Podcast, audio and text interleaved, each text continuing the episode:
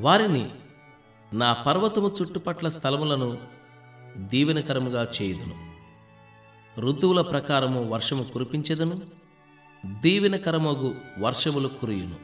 ఎహెస్కేల్ గ్రంథం ముప్పై నాలుగవ అధ్యాయం ఇరవై ఆరవ వచనం. ఈవేళ ఏ ఋతువు? అనావృష్టి కాలమా? వర్ష ఋతువు ఇంకెంతో దూరంలో లేదు. గొప్ప భారంతో కూడిన మబ్బులు కమ్మిన కాలమా? వర్ష ఋతువు వచ్చేసింది. నీ బలం దినదినం అభివృద్ధి చెందుతూ ఉంది. దీవెనకరమైన వర్షాలు కురుస్తాయి. ఇక్కడ బహువచనం ఉంది. అన్ని రకాలైన దీవెనలను దేవుడు కురిపిస్తాడు. దేవుని దీవెనలన్నీ కలిసికట్టుగా వస్తాయి. బంగారు గొలుసులోని లింకుల్లాగే అన్నీ ఒకదాని వెంట ఒకటి వస్తాయి. మారుమనసు పొందడానికి ఆయన కృపనిస్తే నిన్ను ఆదరించే కృపలను కూడా ఆయనే ఇస్తాడు. ఆయన దీవెనకరమైన వర్షాలు కురిపిస్తాడు. ఎండిపోయిన మొక్కలారా పైకి చూడండి. మీ ఆకుల్ని పువ్వుల్ని విప్పండి. పరలోక వర్షాలు మిమ్మల్ని తడుపుతాయి. దిగుడు లోయగా మార్చుకోని గుండెను. అది నిండి పొంగి పొర్లేదాకా దేవుడు కురిపిస్తాడు దీవెన వర్షాన్ని.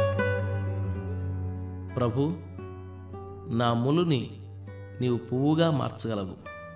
నా నివేదన ఇదే. యోబు జీవితంలో వర్షం తర్వాత ఎండ కాసింది. కానీ కురిసిన వర్షం వ్యర్థం కాలేదు కదా? యోబు అడిగాడు నేను అడుగుతున్నాను.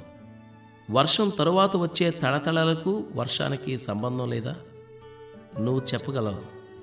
నీ సిలువ చెప్పగలదు. నీ బాధల్లో కిరీటం ఉంది. ప్రభు ఆ కిరీటం నాకు కావాలి.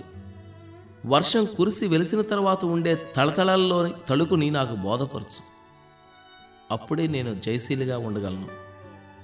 జీవితం ఫలభరితం కావాలంటే సూర్యరశ్మితో పాటు వర్షం కూడా కావాలి. ఎండి పగుళ్ళు వారిన నేలపై జీవవాయువు పోసే వర్షం కావాలి. ధరణీతలం హరిత శాద్వలంగా మారాలంటే మబ్బు నీళ్ళు కావాల్సిందే. భయాల మొయిళ్ళు బాధల వర్షాన్ని మోసుకొచ్చాయి. బ్రతుకు భూమిపై కురిసి గుండె లోతుల్లోకి తేమను తెచ్చాయి. దేవుని దివ్య సూత్రాన్ని ఆచరించగా పగుళ్ళు విచ్చిన దిగుళ్ళ నేలలో పచ్చదనం మందహాసం చేసింది.